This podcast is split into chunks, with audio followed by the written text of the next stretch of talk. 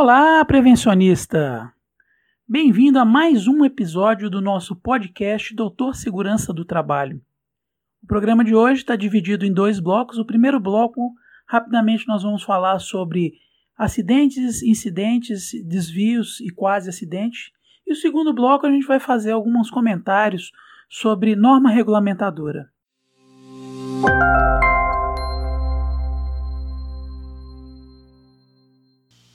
Então vamos iniciar com as definições. Vamos começar por desvio.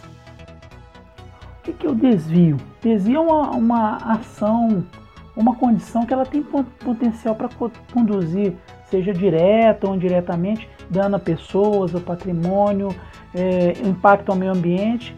É uma situação que ela está desconforme com as normas de segurança do trabalho, procedimentos, uh, requisitos legais, requisitos do sistema, ou das boas práticas também de, de trabalho. Então isso é um desvio. Vou citar um desvio que às vezes você vê as pessoas cometendo. Você tem uma, uma área cercada, essa área está isolada, e aí um trabalhador vem e passa por debaixo da fita zebrada que cerca essa área. Isso é um exemplo de desvio, porque se lá está cercado, deve ter algum motivo. O motivo seria uma queda de carga, ou um equipamento que está isolado, ou uma condição insegura que ali existe, está cercado, tem um motivo. Então, quando o, o, o, trabalhador adentra uma área sem falar com ninguém, passando, pior ainda, passando por baixo da fita zebrada, isso é claramente um desvio. Eu particularmente acho que esses conceitos é importante a gente ter sempre eles em mente, porque faz parte de outras teorias que envolvem a segurança do trabalho. Eu ainda vou falar aqui sobre a pirâmide de Frank Birch e ela tem, ela utiliza muito desses conceitos. Um outro conceito que a gente tem aqui é o, o conceito de incidente. Incidente é um, um, evento que imprevisto, tal como um acidente, que é um evento imprevisto, indesejável e pode é, levar dano à pessoa, a patrimônio, ao meio ambiente, só que ele não aconteceu, ele não, ele não se materializou na forma do acidente. Por isso ele é um incidente. É um evento que ocorreu, mas ele não se materializou em um acidente. O resultado de todo o evento não chegou a, a por exemplo, a um vazamento, ou uma lesão, ou um dano é, a um equipamento ou material. Alguma coisa aconteceu, mas não chegou a se caracterizar um acidente. E o acidente? Tem uma, uma descrição até similar. É mesmo evento, imprevisto, indesejável. Só que nesse caso, o acidente ele resulta em dano. O dano pode ser a pessoa, como eu já falei, a pessoa, o patrimônio, o meio ambiente. Só que é, se materializa em uma perda material, ou um impacto ambiental, ou em uma lesão. Isso configura o acidente. E o quase acidente? O que seria o quase acidente? O quase acidente ele, ele é um, um evento que, assim, trocando em miúdos assim, por um tris, um, uma intervenção divina, ele, ele, ele não aconteceu. Por um tris, alguém pegou e interviu no processo antes que, que ele se desencadeasse, passasse para a condição de, de incidente, da condição de incidente se materializasse na forma de, um acidente. Então, quase acidente é aquilo que é, aconteceu, ele parou no meio do caminho e não se materializou como acidente. Uma das coisas que eu comento com você, prevencionista, o que, que é importante nessa, nesse meio de definições de acidentes, incidentes e desvios é a forma como você trabalha. Ou você trabalha de uma forma reativa, é, reagindo situação depois que ela acontece, depois que o acidente materializa, ou você pode trabalhar de uma forma proativa. O que, que seria essa forma proativa? Você trabalhar é, em cima dos desvios, em cima, em cima do, dos desvios, tentando estabelecer uma cultura de segurança para evitar que desvios aconteçam. Como eu já falei anteriormente, tudo faz parte de um ciclo de hábito. Um dos maiores desafios do Tec Segurança é tentar, dentro da empresa, o profissional prevencionista, tentar, dentro da empresa, quebrar o ciclo de hábito. O ciclo que faz com que as pessoas façam as coisas erradas, com que as pessoas peguem atalhos, com que as pessoas construam dispositivos fora de norma, fazendo a dita gambiarra. É muito mais importante desenvolver um trabalho em conjunto com a equipe, porque segurança do trabalho ela não é uma obrigação, eu já disse isso, somente do profissional prevencionista, mas de toda a, a estrutura da empresa. Importante que a empresa entenda isso, isso faz parte da cultura de segurança. Então, quanto mais você consegue trabalhar em desvios de procedimento, em desvios de, de conduta, esclarecendo as pessoas que determinadas condutas não podem ocorrer, que seja trabalhar sem o EPI, sem uma análise de risco, fazer manutenção sem controles de energias perigosas. Quanto mais a, a empresa consegue caminhar nesse sentido, mais segura ela vai se tornando. Porque isso vai desenvolvendo a consciência e o hábito da segurança do trabalho junto àquela massa de trabalhadores que está ali. Às vezes eu me pergunto por que, que as pessoas fazem determinadas coisas, por que, que elas tomam ação, por que, que trabalham, vêm a trabalhar sem EPI. Isso vem pelos mesmos motivos de, de cultura e hábito que, que a gente tanto costuma falar. É o mesmo motivo que faz a pessoa atravessar na rua fora da faixa.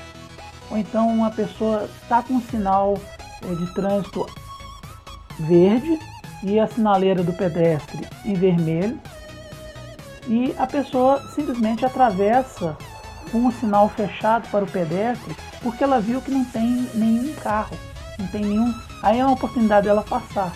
Não deixa de ser um, um, um desvio, porque o sinal está vermelho para o pedestre, quer dizer que não é, é para ele aguardar o sinal ficar verde. Mas as pessoas têm um, uma situação que assim, ela corre o risco e na hora que ela chega no outro lado da rua e aqui e não aconteceu nada com ela, ela tem uma sensação de prazer, uma premiação, um, um gatilho, né? É o gatilho, o gatilho de atravessar a rua e chegar no final e sentir aquela sensação de prazer. Isso funciona também da mesma forma com, com segurança do trabalho. O cara utilizou, é, não quis utilizar o procedimento, não seguiu porque aquilo era cansativo, era trabalhoso, porque aquilo era demorar mais, tornar o trabalho mais longo. Mas ele fizer, der um jeitinho, fizer diferente, ele consegue terminar mais rápido. E aí, quando, quando ele faz isso, ao final desse ciclo, que é o ciclo do hábito, ele sente uma sensação de prazer. Eu já falei num, num outro áudio aí, eu indico para você a leitura aí do livro O Poder do Hábito, que a gente consegue fazer correlações de muita, muitos hábitos que trabalhadores têm em burlar normas de segurança do trabalho. E aquele livro explica exatamente essa questão do ciclo do hábito e você consegue fazer uma, uma correlação disso aí. O livro também menciona meios de quebrar esse ciclo, ciclos de hábito.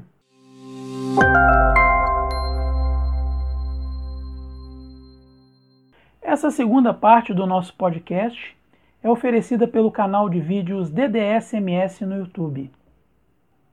Hoje eu vou falar um pouco sobre NR33. Alguns colegas que acompanham o podcast me pediram que falasse um pouco de normas regulamentadoras, essa parte técnica. Então vamos começar pela 33. Por que pela 33? Não sei. Abriu uma NR aqui, eu abri o livro e acessei a 33, vai ser ela mesmo. Bom, acho que o importante é sempre começar com as definições. E aí nós temos aqui uma, a definição do que, que é espaço confinado, com base na NR33. Eu vou ler aqui para vocês. Espaço confinado é qualquer área ou ambiente não projetado para ocupação humana contínua, que possua meios limitados de entrada e saída, cuja ventilação existente é insuficiente para remover contaminantes ou onde possa existir a deficiência ou enriquecimento de oxigênio. Algumas vezes o pessoal é, tem dúvidas aí caracterizar espaços confinados. É bem verdade que a, é, a norma ela não traz exemplos, Nós temos aí é, folhetos da Fundacentro que dão exemplos como tanques, vasos, silos, só que isso não se limita somente a esse tipo de equipamento. Existem outros locais como poço, fosso de elevador, que podem também ser espaço confinado e enquadrar nessa definição da norma. Houve uma ocasião em que um colega me perguntou: olha, se eu coloco uma ventilação no espaço confinado, ele não vai desenvolver a atmosfera, que é letal ao trabalhador, então ele não é mais espaço confinado. A pergunta, o colega queria esclarecimento e eu falei com ele, olha, a sua análise ela tem que preceder o acesso do espaço, do espaço confinado. Análise precede o acesso. Não é depois que você mobilizou todas as salvaguardas que você vai é, dizer que não é o espaço confinado é, continua sendo o que, o que acontece é que os riscos estão sob controle. Um outro colega, uma outra ocasião, ele precisava ter acesso a um vaso de pressão e perguntou para mim assim: Olha, tem cinco pontos de acesso nesse vaso de pressão, ele é enorme. Dois pontos nós vamos colocar ah, uma ventilação, e a ventilação com fluxo preferencial, um, um, um, exaurindo e outro ventilando. E vai ter três pontos locais para as pessoas acessarem, entrar e sair. Então, como não tem só um local para entrar e sair, aquilo não é meio limitado de entrada e saída, porque tem vários meios de entrada e saída, não está limitado a só um. E nessa ocasião eu tive a oportunidade de explicar a esse, esse colega que meios limitados de entrada e saída, ele não só se atém à quantidade de entradas e saídas, mas também, mas também a, ao diâmetro dessa entrada, ao tamanho dessa abertura. Considera-se também se o trabalhador ele assume posturas diferenciadas da, norma, da postura normal para poder passar seu corpo por essa abertura. Isso é meio de entrada limitado, é, meios de entrada e saída limitado. Considera-se também que eu acho prevencionista que é uma das análises mais importantes que se faz, é quando uma pessoa desfalecer, ou seja, quando uma pessoa apagar, desmaiar dentro do espaço confinado, qual, vai, qual seria a dificuldade de sacar essa pessoa lá de dentro? Isso é algo que tem que se pensar na análise de risco. Mas só de olhar o jeitão do, do lugar, você já sabe que é um, um espaço confinado mesmo que ele não esteja elencado em, em, em uma lista de espaço confinado clássico aí que tem nos folhetos da, da Fundacentro. Um outro ponto que é muito importante a ser analisado envolve a ventilação. Ah, você está com um local, ele não tem as três condições. As três condições é um ambiente não projetado para a condição humana, ocupação humana contínua, meios limitados de entrada e saída e a ventilação insuficiente para é, remover contaminante ou existir o enriquecimento de oxigênio. Primeiramente, o enriquecimento de oxigênio você só vai ter se você ventilar o espaço confinado com oxigênio puro. Isso é proibido. Por quê? Na hora que você ventila com oxigênio puro, você deve considerar que o ar que a gente respira ele tem é, mais de 70% aí de, de nitrogênio, em torno aí de 20, 21% de oxigênio. Quando você coloca uma atmosfera que ela tem 100% de oxigênio, você tiver uma, uma reação de uma explosão acontecendo naquele local, a energia liberada ela vai ser muito maior. As lesões que podem ocorrer por uma explosão onde você tem oxigênio puro, a lesão vai ser muito maior, o estrago vai ser muito maior. Então, por isso que é proibido ventilar espaço confinado com oxigênio puro. A questão da ventilação não é só se a ventilação é insuficiente. Você tem que analisar também qual é a carga de riscos que o trabalho está trazendo para dentro do espaço confinado. É assim, o trabalho está sendo feito é uma soldagem e essa soldagem ela é, por exemplo, com argônio. É, porque eu digo argônio é, na solda MIG, argônio é um gás inerte. Ele vai expulsar o oxigênio, vai purgar o ambiente de oxigênio, daí a pouco o trabalhador ele não vai ter oxigênio e desfalece. Porque não teve é, cuidado de pensar na carga de riscos que foi colocada ali na, na, naquele, naquela soldagem. Uma outra coisa também, por exemplo, isso, é, isso aí é um caso que já aconteceu alguma, algumas vezes e ainda infelizmente acontece, é pintura no interior de tanques.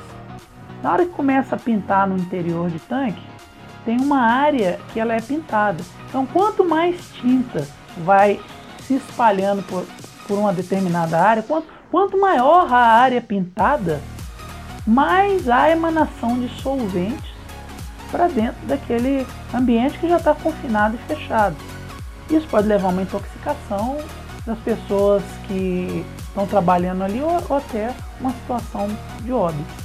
Então, há de se preocupar em se tratando de espaço confinado, qual é a carga de riscos que você está introduzindo ali?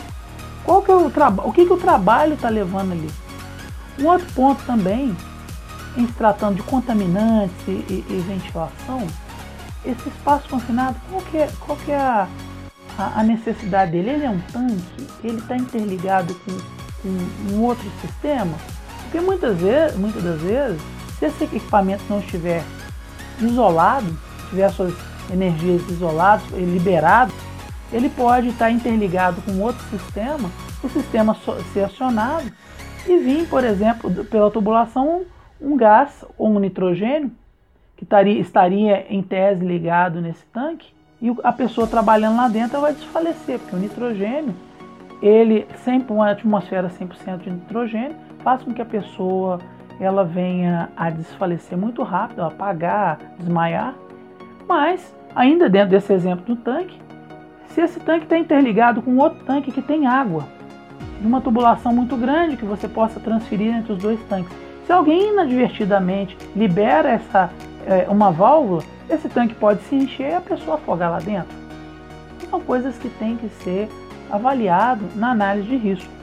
Com isso, eu espero que você consiga chegar ao raciocínio que não é só simplesmente simplesmente aplicar direto o conceito, os três conceitos que formam o espaço confinado ou que definem o espaço confinado pela MR, que, é, entendendo que os três conceitos têm que ser aplicados simultaneamente e caracterizar e dizer que é ou não é espaço confinado.